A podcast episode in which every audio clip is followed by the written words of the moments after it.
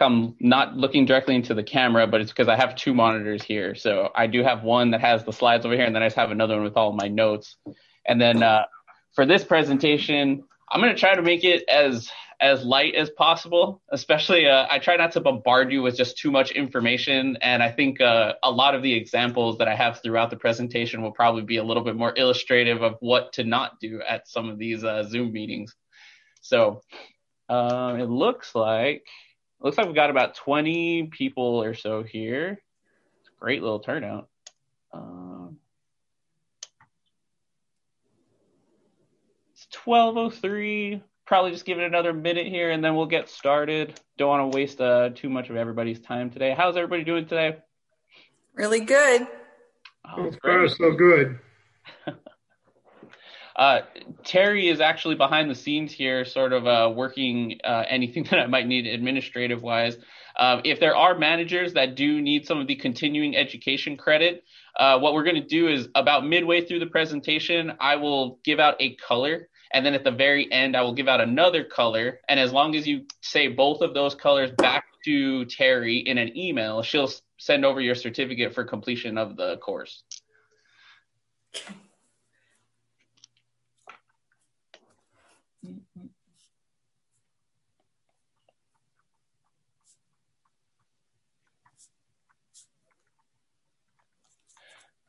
Uh, Terry, do we have the chat enabled in case I do have, in case I ask him some questions at all, so they can just type it in very quickly? Yes. Perfect.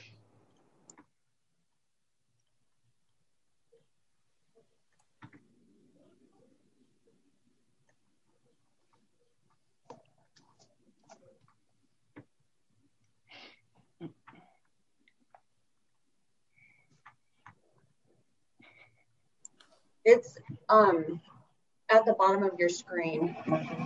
Yeah, I pulled it up. I moved it over here so that way I can see it. Thank you. Uh-huh.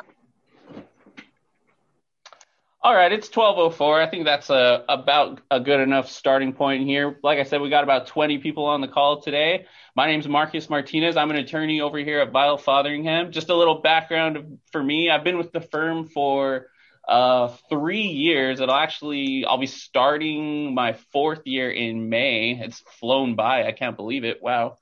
Uh, I have been practicing here in Arizona since 2017.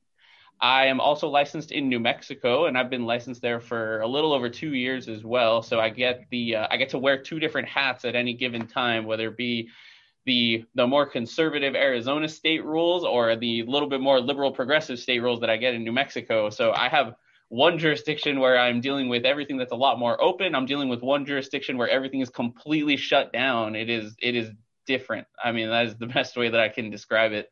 Uh, it's really interesting though, practicing in both jurisdictions because I see a lot of stuff that happens like in California and then it makes its way through Arizona, gets a spin, and then some iteration of that ends up in New Mexico. So it's it's a very interesting practice doing HOA and condo law in both of them. Uh, before I went to law school, I used to be a uh, college algebra and calculus professor at UC Boulder. So I don't mind doing presentations. I, I enjoy it. I used to do it all the time with a lot of, um, you know, at the time, college students that were on their way into college or trying to get extra credit through an enrichment program. Uh, so it was it was different. Um, not everyone is super excited in the middle of the summer to learn about calculus and trig and algebra, and I'm, i try to make presentations as fun as possible. Uh, other than that, I think we can get started as long as anyone doesn't have any questions from the start about me or anything. Perfect. All right, so you're here today to learn a little bit about Zoom calls, which, if everyone has noticed in the past year due to COVID, has become more of the norm, whether it be for regular board meetings or for executive sessions or even for appeals of violations. I've sat in on way too many. I can tell you that. I've seen very good ones and I've seen some questionable ones. Uh, some very important things to think of at the very start is not everybody's going to be as tech savvy as the next person. Um, clearly, my millennial generation is going to be different than the uh, Gen Zers that are behind me and some of the Gen Xers that are in front of me. So, this may be something that becomes the norm in the future.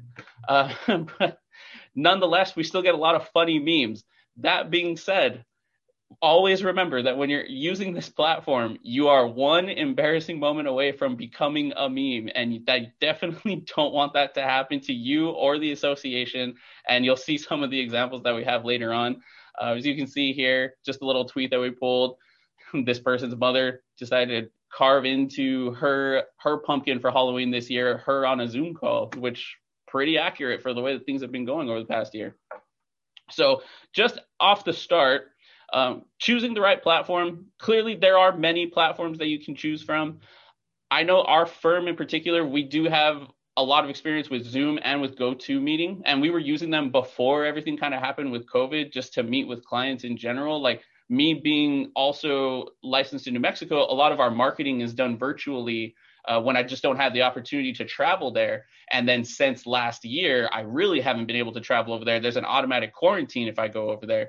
So we were already handling a lot of virtual meetings, whether it be meeting with new clients, whether it be um, just handling general sort of CLE instruction like this. So, you know, we, we have a lot of experience with GoToMeeting, um, also with Zoom, which is what we're using today. Uh, just out of curiosity, if type in the chat, which uh, particular platform does your association use? Or is there one that you prefer more than the other? I can tell you from when it comes to the more professional stuff, I prefer GoToMeeting and Zoom. When it's more personal, I think Google Plus is actually really great at that, and Skype, uh, just because it's a little bit more informal that way. Yeah, I see. I see a lot of things in chat with Zoom. Uh, I'm guessing that's probably what the managers are preferring at this time too, which is not terrible. Like I said, I mean, there's plus and minuses to all of them. I don't think one in particular is better than the other. Uh, but yeah, all right, that's good to know. So as you as you all know, because of your experience with them, it does actually cause. It, it's good and bad, right? I mean, it does allow for a lot more people to be involved in a lot more of the community association matters. It allows for more input. It also allows for a lot more questionable stuff to happen, which we'll talk a little bit about later.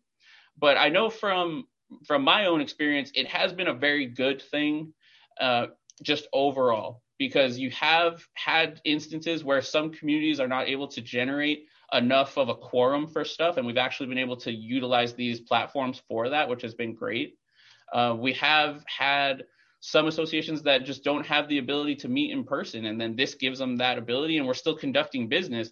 And as you know when you don't have those regularly scheduled board meetings the, that business will pile up on you and a lot of the actions that you have to take will backlog. And then when you finally do have that meeting you're stuck there for three four hours which is definitely what we don't want to do with your time when it comes to these board meetings. So you know having these platforms has actually been a very good thing for us to be able to just keep somewhat normal processes in place. Uh, so like i said i mean they're very useful. They don't require everyone to actually be present but it can increase the participation and then, of course, everyone's hot topic helps prevent the spread of COVID. So, uh, as we mentioned, some of those problems just right off the gate. Security has often been a concern, mostly because there have been instances like I know if anybody has kids here that are doing virtual learning at home, I have had sitting in with my child and somebody comes in and, and bombs the Zoom call that is completely uninvolved with the classroom. Uh, the schools have been really good about having a person that is away from just the teacher that is actually monitoring all of the chat and monitoring people that are coming in and out. So that's been really great. Also, something that you might want to think about when you're actually doing your Zoom meetings, if you can have somebody like how I have here with Terry that is actively watching chat, actively making sure people aren't just coming in and out of the meeting. Also, if anybody starts to get out of line, she can also mute them for me, uh, prevent people from oversharing screens, prevent people from talking over each other. So, you know, those are the those are some of the the hiccups that you end up with in the beginning for sure. But once you start using it more, you get the hang of it. The real big issue that I see a lot of people have is interpretations of law. And as you're probably well aware of, the law has not caught up to the times. So we don't have a lot of law that is strictly relevant to virtual meetings or using virtual platforms. So in that sense, it's a lot of gray area. So we do have some things that help guide us, but we don't have anything that's always directly on point. So when you do have people that are trying to say you're violating the law by doing this, you're violating the law by doing that, you definitely want to get your legal counsel involved to make sure that what they're saying is actually accurate. Or if you want to come to your legal counsel beforehand, you can always try to be proactive in that and you can develop policies and procedures that you can actually put into some sort of a resolution or written form that can help guide you through the meeting so you don't run into some of those obstacles. So usually your governing documents would be the first place you would go if you're looking for anything that is related to how you conduct your virtual meeting. So like I mentioned, you could always make a policy or put some sort of rule or regulation resolution in place to help guide how your meetings are going to go. Uh, you can always look to your bylaws. I, I'm going to say that if your bylaws were not written in the last five to 10 years, you're probably not going to have any mention on doing anything through electronic means. So like I said, we can always adopt some sort of a policy. We can amend the bylaws. I don't think it's absolutely necessary. We can, but you know, you can always just adopt a policy. And in that, which I've I've drafted quite a few for New Mexico, because um, there it's mandatory that everything is done through virtual there. Uh, here in Arizona, clearly it is much more preferred. But from the policies that I have seen, it's mostly it'll lay out the structure on how most of the meeting will be conducted. It will lay out some basic ground rules as far as like when people want to speak or when people when is a proper time for people to bring up some of their questions or concerns. And uh, and overall, it, it helps just to streamline the whole process, which is what we're here to do um, in the first place. So let's here. all right. So before you get your meeting started, as always with all of your meetings, you want to make sure that your notice is actually done properly. So here in Arizona, under the Planned Communities Act, which is 1804, and under the Condo Act, which is 1248, you want to make sure that your notice includes the date, time, and place of the meeting. Now, that is a little broad when it comes to a virtual meeting, right? Because what does that notice need to entail? Does the notice itself need to actually include all of the Zoom information as well as like the call in time, uh, the meeting ID, and the password? Probably not. Like that seems like it's a little bit too far. Um, but it should probably tell the date that you're going to hold it, what time you are going to hold it, um, what platform it's going to be held, or who you can contact about getting that information. So I think that's a pretty fair reading of the statute as far as notice goes. Uh, again, we can always do things in a policy that actually clarify or expand on any of that as well. But as long as we're doing stuff that addresses the date, the time, and the place, then I think we're following the statute as it is here in Arizona. Um, has anybody had any sort of an issue dealing with this in any of their board meetings at all? You can just type it into chat. You don't have to necessarily come on or anything like that. But no, I mean, that's good. I mean, that's great. Usually, this would be the first place that I think if somebody was trying to call an improper meeting or call a meeting as being improper, uh, I think this is probably where they would start.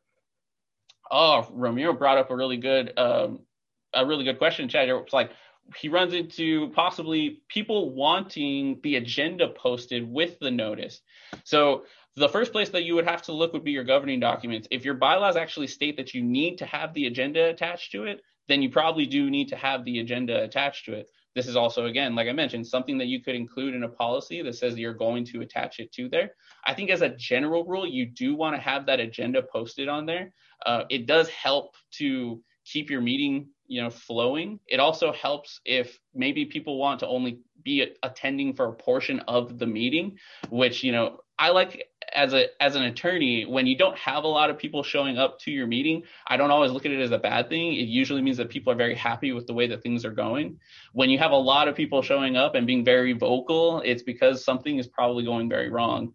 Uh, so you know the agenda you know, it depends. What type of a meeting are you actually holding? If it's a special meeting, or if it's an executive meeting, or if it's a regular board meeting, I think as a general rule, an agenda can always be helpful. Uh, again, depends on what your governing documents say. And like I said, we could always adopt some sort of a policy where we can say specifically the things that we're going to include in there. And, you know, in a policy like that, we could also give our sort of like template breakdown of how our meeting will usually go. So we'll usually have, you know, the opening to call to call to order and then you could have your old business being addressed. You can um, do anything that was left over from the last meeting. You can have your approval of your meeting minutes approval of your financials.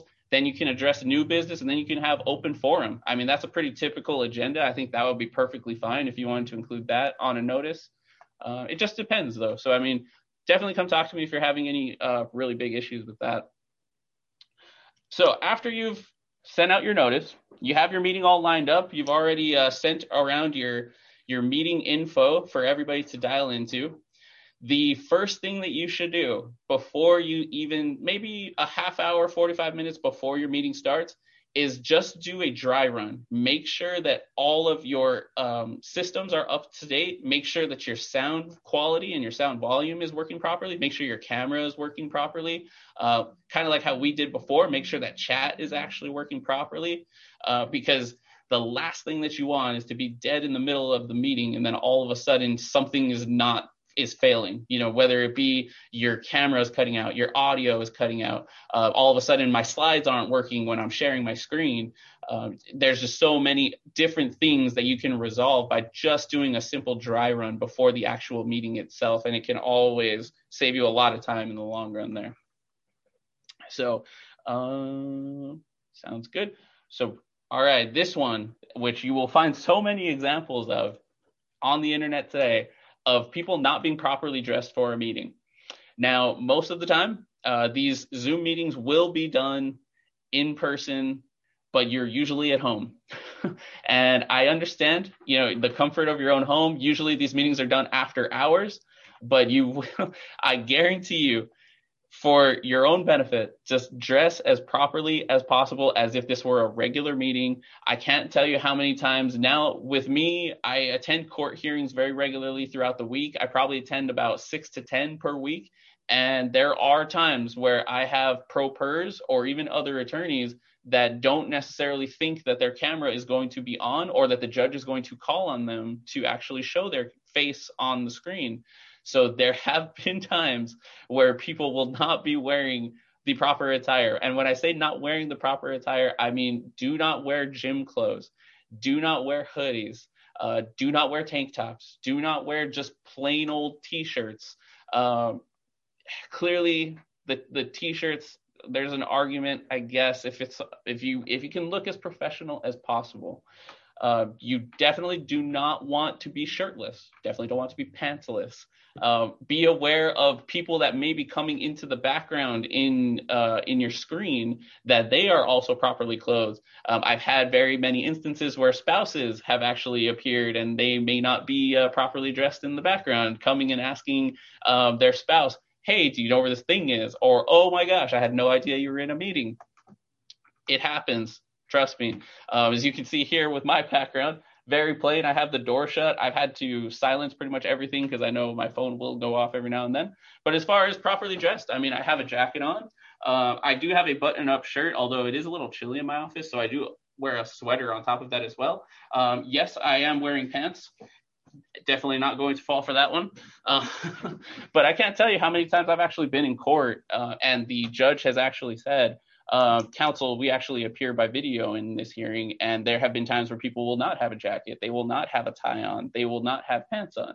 It, uh, like I said, you don't want to become a meme. Uh, let's see, I have Cass in here, K Cass, said uh, no gym clothes, no hoodies, no Nike logos, etc. Great little guidelines there to follow if you're as far as getting properly dressed.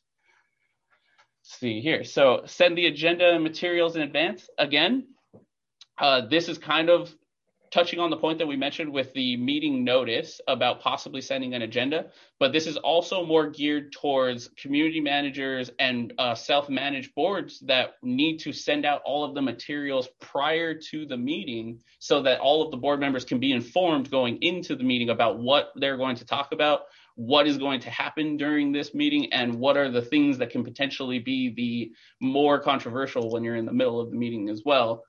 Uh, you are always going to want to have an open forum. I mean, that is required by the statute here in Arizona that it is an open meeting. You need to give owners an opportunity to be heard at some point. Of course, you can always put reasonable limitations on that. So we can say you're going to speak at this time, and we're going to give each uh, person in the community a minute, uh, 90 seconds, two minutes, which two minutes might even be a little excessive there. Uh, but you might want to think about what are the possible benefits of having an open forum towards the beginning of the meeting or towards the end of the meeting. I mentioned that you will have some instances where people only want to show up for a certain portion because they only want to speak during that time. I have seen a lot of meetings where they knock out the open forum at the very beginning and probably about a third to two thirds of the people that were present they say what they need to say and then they just jump out of the meeting. So that can be a, a pro tip if you want to if you feel like you're going to have a more uh, i want to say confrontational type of meeting uh, whether it be like you're going to talk about raising assessments you're going to talk about possible special assessment you're going to talk about something that uh, like if you're in a condo and you're talking about something in the common elements that might have to be replaced and people want their voice to be heard maybe that might be a time where the open forum is more proper in the beginning as opposed to waiting until the very end and then everybody's sort of talking. So just different things that you could think about there. Uh, also, I have noticed that a lot of the times the board members will not get if they don't get the materials ahead of time and they're sort of blindsided in the middle of the meeting that can be makings of a disaster uh, mostly because when you're in the middle of that meeting anything that you say is on behalf of the board. So you don't want some board member to be saying something when they're ill informed about it and possibly making statements on behalf of the association. Um, especially if you have, like I said, one of those confrontational owners that's coming in and trying to pry information out of you. So, you know, it's it's all about sort of managing the meeting, managing the chaos, which we're going to touch a little bit on later. Uh, but again, sending the agenda ahead of time and materials in advance can help to manage the chaos and keep everything as streamlined as quickly as possible. So this is a, a tweet that we found, uh, not necessarily one that you would use for a meeting, but if you ever notice that these things actually do happen in almost every Zoom call, I think it's pretty accurate. Uh, usually waiting for the host to start the meeting for the first five minutes, uh, the group some people in the group discover their virtual backgrounds and sometimes it will be turning them into a potato or a cat. You never know. There's always usually at least one person really struggling with audio. Good thing here, I'm the only one talking, so if we do struggle, it'll be just me. There's always the let me try my headphones guy. There is the person that always wants to hold up their cat or dog in the middle of the meeting, 100%. And then you, the actual meeting, right, is when it happens in this little window of time. And then at the very end, everybody's just always with the stay safe, stay healthy. I mean, this is probably pretty typical of what you'll see in a lot of board meetings nowadays. So uh, stick to the allotted time. Again, this all goes to your notice. This goes to having an agenda. This goes to having materials laid out beforehand. And it just helps to manage everybody's time because time is precious, especially when it comes to these board meetings. They're usually after hours. Everybody here probably has to work during the day. I mean, granted, being at home now, you have a little bit more freedom, but still, even then, everybody wants to respect each other's time. And the quicker that we can get in and out of these meetings while taking care of all of our business, the better. All right, so it's about 1225. I'm going to give the first color for reference on the certificate of completion to send to Terry. And the first color I'm going to give is going to be blue. So when you submit for your certificate, make sure the first color that you put down is blue. Okay, so now uh, the next step or the next topic that we're going to talk about is giving your full attention. Probably one of the hardest things that people deal with when they're doing these virtual meetings is the how easy it is to be distracted, whether it be with the phone, whether it be with notifications popping up on your monitor, whether it be with uh, dealing with children, uh, whether it be just so many different things that can potentially come up while you're sitting in front of the call. I know a lot a lot of distractions can also come from other people's cameras. Uh, you will have cases where other people in attendance are not only watching the materials that are being presented, but they're also sort of watching and scanning the other people's cameras in the meeting. So do whatever you can to limit the distraction uh, coming from your end also do the best you can to to limit the the sort of wandering as much as you can. Uh, it also helps if you are don't have a very busy background. I know I see some people that have like a blurred background. I know some people have like a virtual background, and that definitely helps. Um, I tried not to make mine as very busy. As you can see, I have like blinds. I do have a chair over there, which people are probably wondering why is there a chair over there. Um, I do have my uh, sleeping couch where sometimes I do end up having to lay down after working very long hours here in the office. Uh, but limiting distractions in in your camera limiting distractions as far as things that are in front of your face on the screen that maybe not everybody can see. And uh, definitely trying to limit the amount of time that you spend away from the camera whether it be to go use the restroom or you know if you clearly if you have to take a call or something like that that's fine. Um, uh, penny uh, did oh penny that's my kid's name. See mentioned in the chat, we have a board member who sits in his shed, lots of plain rubbish behind him. And as you can see, just from that, just from that comment there, Penny is just trying to sit it on the board meeting, probably trying to listen to other homeowners or trying to listen to the community manager handling everything. And it is plain enough when somebody's sitting in a shed of just all of the things. And I don't know I don't know if you're like me, but I can be a lot of a type A sort of OCD person. And if I see a lot of clutter, it will give me a little bit of a mini panic attack of wondering what can I do to help this person's rubbish get a little bit more sorted.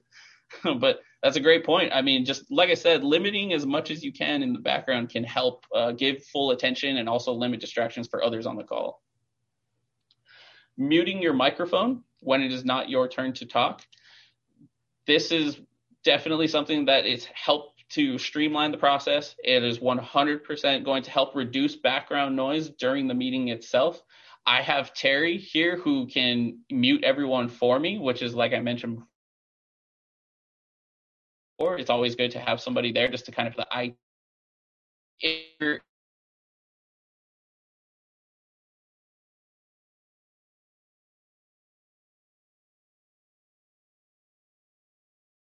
a little here.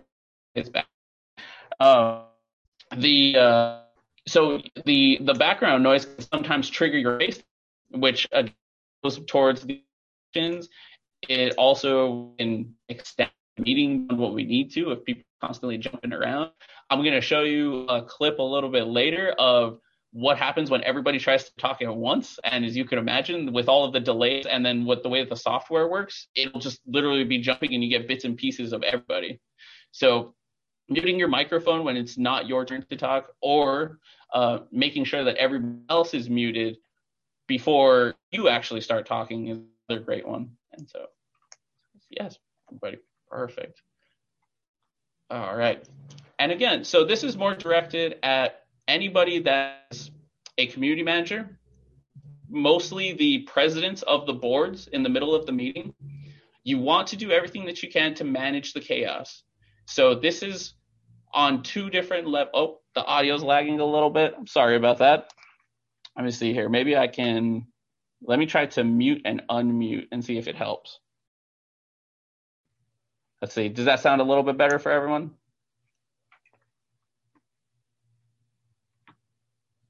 There. Better now. All right, good. Perfect. So, uh, like I mentioned, so managing the chaos. This goes on two different levels. One is going to be managing the chaos of your subjective uh, cam or of your actual face in front of everybody else. This goes towards finding just a nice quiet spot. Maybe there's not a lot of family members that are around you. Maybe there's no TV on in the background. Silencing your phone. Right now, I have my phone on Do Not Disturb. Uh, my email right now is actually muted as well, so that way I don't get pinging notices, notifications while I'm talking to you. And then this also goes towards managing the chaos of the overall meeting. So, as community managers will tell you, these virtual meetings have made things a little bit tedious at times because you will have at least three or four owners that are calling in that may not be as tech savvy. Uh, they may not know that their phone is not muted or that their microphone is not muted. Uh, you will have some that just want to try and talk, or some that have questions in the middle of in the middle of somebody else talking, which will interrupt the person that's speaking, and then they're kind of jumping in, and you're not necessarily going to catch everything they say. So managing the chaos, board presidents, you can always have like a like a master mute ability, right? Just like in the regular meeting, it's your job to make sure everything sort of stays on track and then as a community manager, if you have that ability in the software itself, you can mute everybody to shut down somebody who might be being inappropriate. And then you can also have that ability to only have certain people talk at certain times. So if you want to have a board discussion or maybe there's a vote that needs to happen and you only want the board members themselves to speak, that may be a time where you can only unmute those certain ones and then mute everybody else or you just mute everybody and have only the people come in one at a time to speak, whether it be through raising hand or through chat or something like that.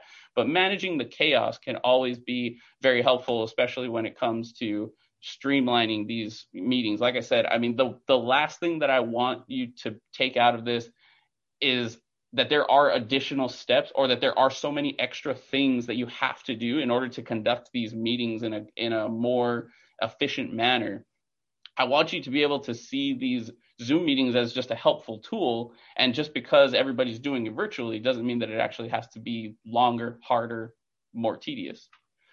Uh, let's see there. We did touch on that.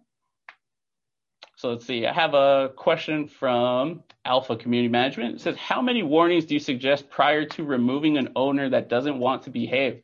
That's a good question. Well, uh, clearly, I'm going to give you the lawyer answer of it depends it is all going to depend on first do you have some sort of a policy in place where you actually list how many warnings you're going to give to somebody i think as a general rule i would probably say one warning at a bare minimum at a maximum probably three. I would do like a three strikes you're out type of rule. I think that's probably being very reasonable. That's probably being very lenient as well. And i I don't necessarily think that you need to remove them completely, but I think you can definitely mute them indefinitely so that way they're not interrupting, you know, they're still present in the meeting. But if it does get to that point where, like, if we were in a regular in person meeting where we would have to physically remove this person, I think we could apply that same sort of a rule in the virtual meeting as well. Clearly, we have instances, I've been to some meetings where we have had to have security uh, present at the meeting because we have a, a, certain owner that is being extra difficult with the board members. So I think if you take some of those uh, same steps as you would in the virtual, you definitely can. Would you give them three chances if they use profanity or are insulting? Oh, that's great. So we have a couple different things working here. So I think on the one hand, Uh, do you have a code of conduct policy in place in your community? Because a lot of the times, a code of conduct policy can actually address of treating all of the other board members with the same with respect giving them the ability to speak and not being any way insulting or using profanity towards them so that's one way that you could use it as a guideline on how you're going to to approach it um, if you do have a policy like that in place, I mean, I think you don't def you definitely don't need to go for the three strikes rule. I think when it comes to something like that, where it is so obvious that they are being so disrespectful towards someone and being so inappropriate, then I think you could probably go give them one warning. And then if they do it again i think that would be the time where you tell them that they are going to be muted for the rest of the meeting. And then that that would be it. Uh, oh, that's great that we've already per we already prepared a code of conduct policy for this particular association. So that's the first that's the first route is I would say do you have a code of conduct in place and that usually will address how people are to treat each other during the meeting itself. You could also like I mentioned prior with one of the uh, virtual meeting policies that we've prepared as well, you can also address that issue where we can say there's going to be one warning, there's going to be a second warning on a permanent mute, and then third warning would be you're thrown out of the meeting completely. So, I mean, those are all different things that you could include in a policy like that. Oh, I definitely always want to touch on this one as well. Use an appropriate screen name if you are the host I cannot tell you how many times I've seen this go wrong. I actually have an example later, but I did have this actually happen to me with uh, one of my school uh, school classroom. My my kid's teacher was holding a morning class, and I guess the night before she had a Zoom call and she had some beverages, adult beverages, with her friends, and the uh, the name that she used was not very appropriate. Let me just put it that way. So you'll see an example of that later. But make sure uh, before you actually jump onto a meeting, it does give you the ability to look at what your screen name is going to be either make it your first name with an initial or make it your whole name. Just something that is not inappropriate. Let's put it that way. Uh, going along with those policies in place, there is actually the Roberts Rules of Order that are still uh, in place even during a regular board meeting. So I like to caveat this with I always get people that are saying that they strictly want to follow the Roberts Rules of Order. I don't know if any of you have seen the Roberts Rules of Order, but that thing is huge. It looks like a dictionary, and there are very many discrete, minute rules. There's very proper procedures, very parliamentary and everything. But if you actually look in there, there is a rule that states that if you are conducting a meeting that has less than, I believe it's 21 persons in the in the parliament or in the group, you do not have to follow the formal Robert's Rules of Order. They can be more informal.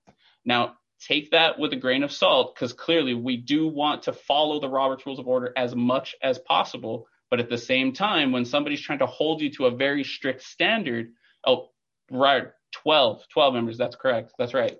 So you, when somebody's trying to hold you to a very, very strict standard like that, even the Roberts rules themselves allow you to hold an informal process of the, or an, in, an informal form of the Roberts rules of order. The Roberts rules of order in the latest edition that came out, they actually have adopted a virtual meeting template, uh, which I do have available. If anybody's interested in that, I can also, you know, prepare one of those for your association, or we can even just look at it and you can see some of them. That's correct. Small board procedures. That's right. Oh, let's see. I did have a question in here. Let's see. Oh, it's from Cass. Said, I witnessed board members standing up and walking away from view of the camera. It happened when the topic got uncomfortable. How should this be handled? It changed the tone of the meeting. Wow. Whew. That's a good question. So I think if it's a board member, they're standing up and walking away. I think if we were in person, right, and a board member felt the need to step out, I mean, if it was something where we're voting or if it's something where we're asking for input from all the board members, you know, I think they they're making their stance or they're they're showing their position on that particular topic by stepping out. They're they're abstaining from it. It. It's hard because we definitely want all of our board members to be as involved in every step of the process throughout the meeting. You know, if something does make them feel uncomfortable or if they're feeling sort of if maybe they're being maybe they're part of the other end where they're feeling like they're being insulted or they're feeling like the board members or the owners being disrespectful towards them you know we might have to address that as a board or as a community manager so that one's a tough one. I'm going to say that that one totally depends just on what your situation entails. I think if if somebody just maybe doesn't feel very comfortable about the certain topic like let's say it's a controversial topic like politics and they want to step out you could always you know take a break. Uh, maybe it's a five minute break and maybe as a board member or as the community manager you could check in on a one-on-one with that particular board member and see what's going on. Uh, but yeah I, I can understand how that would definitely change the tone of the entire meeting uh, i think the best way to probably handle that would be like i said take a short five minute break and then kind of reconvene and see if uh, if you can either continue on with the meeting or if you need to still just kind of touch on that topic and then move on uh, but wow that's pretty tough um, as the chair, I'd call perfect. Yep, there you go. Just like I mentioned. There we go. Whew, this is a good one. So act like the meeting is recorded. So here in Arizona, we actually have a one party consent state. So that means as long as one party to the conversation consents to the recording, that it can be recorded, which I think a lot of people kind of take a step back when they hear that. Uh, but at the end of the day, I mean, if you're acting reasonable and you're you're not being very disrespectful, you're not doing inappropriate things and not treating any of the other members of the community any different than you would somebody on the board or any anyone else, I don't think you have anything to worry about. Uh, it does go without saying that if you act like the meeting is being recorded at all times, you're probably going to be a little bit more reserved. You're probably going to be a little bit more thoughtful about the things that you say or the things that you do in the meeting. And one of the things that actually was pointed out to me in uh, by a judge was that the judge can see your face when you're conducting the hearing, and they're very aware of facial expressions. They're very aware of body language. And the same thing goes for when you're in the middle of a meeting. I mean, clearly, if you have someone in open forum, they say something that you don't like, and you kind of give like a cringe. I mean, that's going to go a, a long way. So treat the board meeting like as if you're almost constantly being recorded and limit a lot of that extra body language limit a lot of the uh, of the unnecessary wording a lot of the unnecessary ramblings like i might get into a little bit in this presentation um, and i think that that's a it's a good rule of thumb when you're dealing with a lot of these see we got uh, penny here saying we record the meeting so that we can take type the minutes should we make an announcement at the beginning that the meeting is recorded? Uh, I think you definitely can make an announcement at the beginning just to let everybody know that it's being recorded. I know Zoom automatically records when you hit the start button. Um, whether or not that ends up being something that you end up keeping or storing somewhere, that might be something to talk about. Uh, I know for a fact that when you do record it there is an argument that it is a record of the association and potentially that could be something that people are able to look at later uh, again we can always address that in any sort of policy that we put together where this could actually be something that we hold on to for a certain amount of time or whether we only record certain portions of the meeting like portions where we actually take actions because uh, we may not necessarily need every portion of the meeting to be recorded. But I understand where you'd use it to make sure that you have very accurate meeting minutes.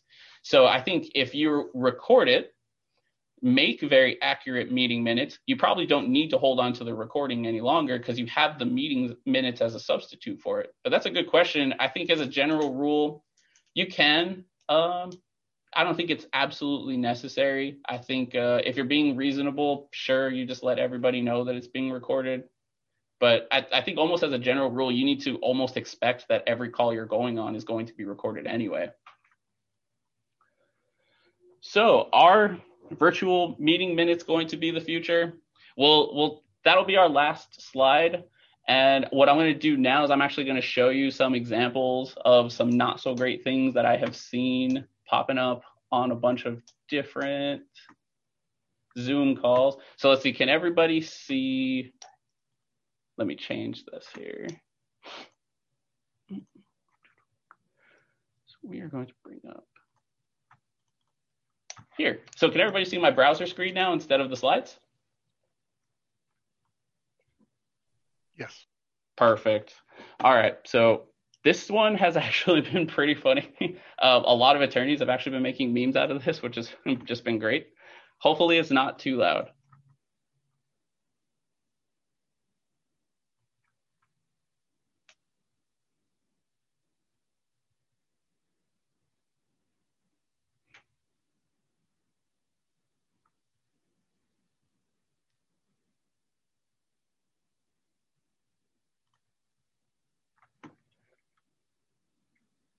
Oh no. Did you check the sound box on the screen share? Let's see there. There we go. All right, perfect. Might want to. How about now? Uh, take, take we're trying look. to. We're. Tr- can you hear me, Judge? I can hear you. I think it's a filter it, the... it is, and I don't know how to remove it. I've got my assistant here. She's trying to, but uh, I'm prepared to go forward with it. That's I'm here live. It's not. I'm not a cat. this actually happened in a can, court hearing. I, can, see I can tell you right now, if you're in criminal court and that gentleman has to tell the judge that he is not a cat, you're probably going to jail. I mean, I'm, I'm sorry, but that is just probably the plain rule. That's exactly what's going to happen. uh, okay, I think everybody probably heard about this one at the very beginning of the pandemic, but this was uh, the Jennifer Zoom fail. Profession is one of the only professions that say that we like we can never get involved with a former client ever, regardless of how long it's been, versus like some other professions say a few years or whatever. I think it really depends on just like the ethical standards of the profession. And in reality, I've heard that social work kind of has oh no, Jennifer, very high doing? standards and and like like good standards in terms of things and that oftentimes people don't like people like I said. of other professions don't have yeah. hold on. Like I said in this day and age it's very easy for something like this to happen and then all of a sudden you're an internet meme for years. Uh, Jennifer clearly here had no idea that everybody else can see what's going on on her camera. Maybe she thought that she had it muted or maybe she just didn't check but definitely don't want to take your camera with you in the middle of a meeting to the bathroom. Just as a general rule, I'm gonna I'm gonna throw that out there. You can adopt that one as a rule of thumb. uh, we talked about uh, spouses or family members coming into your background.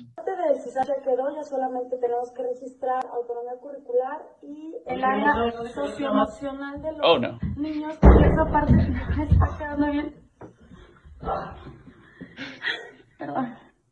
perdón, este. That poor spouse. I mean, she's she's trying so hard to just get through the rest of it after that, but I can only imagine how embarrassing that's got to be. You're in the middle of a work meeting. I oh I, I feel for. I feel for. Uh, see this one. So this one is a choir that tried to put together a song where they were singing to one of their other choir mates or somebody. But this is the issue that you run into when everybody tries to talk over each other or everybody tries to talk at once. No. Oh no. yes. It's being oh recorded. I'm recorded. I'm, I'm recording mine. All right. I'm screen recording mine. All right, Oh, there, this is screen recording. Two, Oh ready and sing. Happy, Happy birthday to you. Happy birthday to you. Happy birthday. Happy birthday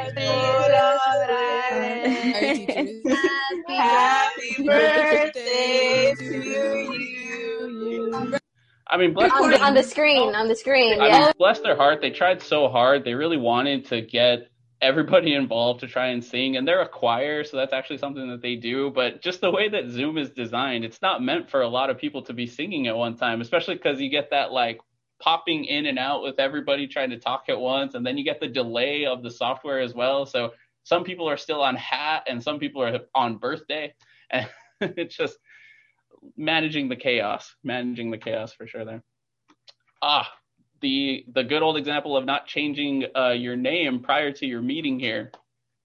So this particular instructor uh, had uh, it looks like she had some sort of a Zoom happy hour the night before and uh, forgot to change her name. So make sure just a couple of the things that you want to double check when you're checking your software, when you're checking your audio, make sure that you look at what name is actually popping up in that bottom left corner there. All right, so back to back to our last slide here. Trying to think if there's anything else that I felt we needed to touch on. I mean, are are virtual meetings going to be the future? That's a great question. I think probably yes.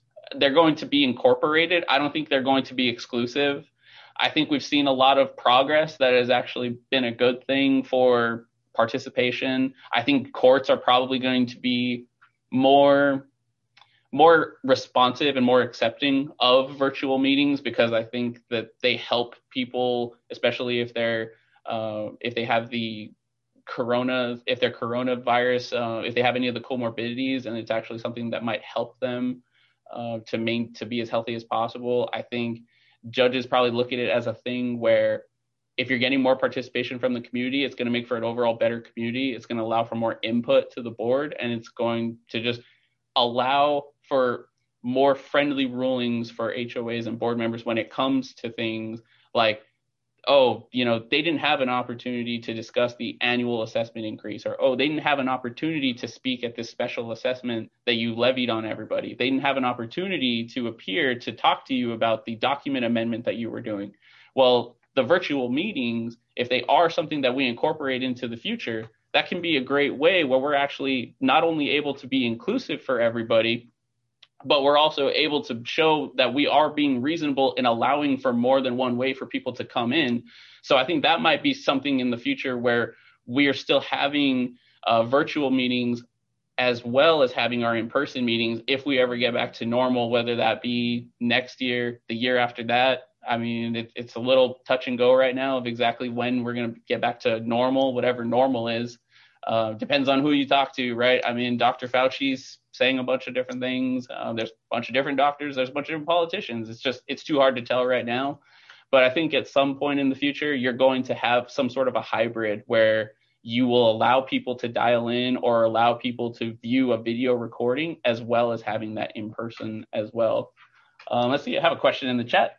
Is it legal if residents, a small number, want an in person meeting but the majority of the board only wants to hold Zoom meetings.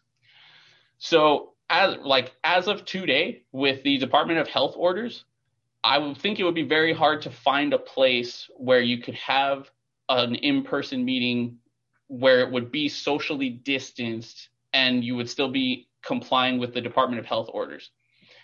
So, as a general rule, I would right now and today, I would not allow a small amount of people to meet in person and then also doing the virtual. That's today. If this is nine months down the road, a year down the road, I think that would be totally fine and completely acceptable.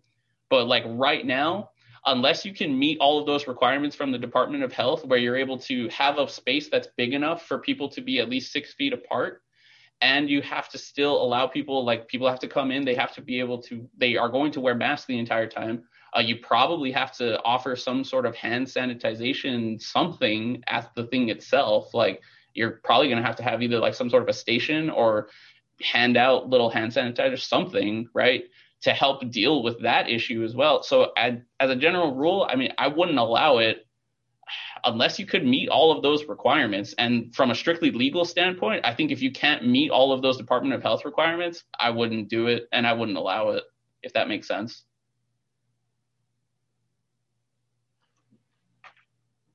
Perfect.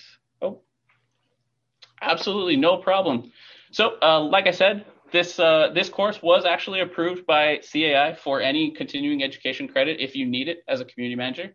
The second color that I'm going to tell you to send an email over to Terry Rodriguez, and her email is actually listed here on this last slide, is red.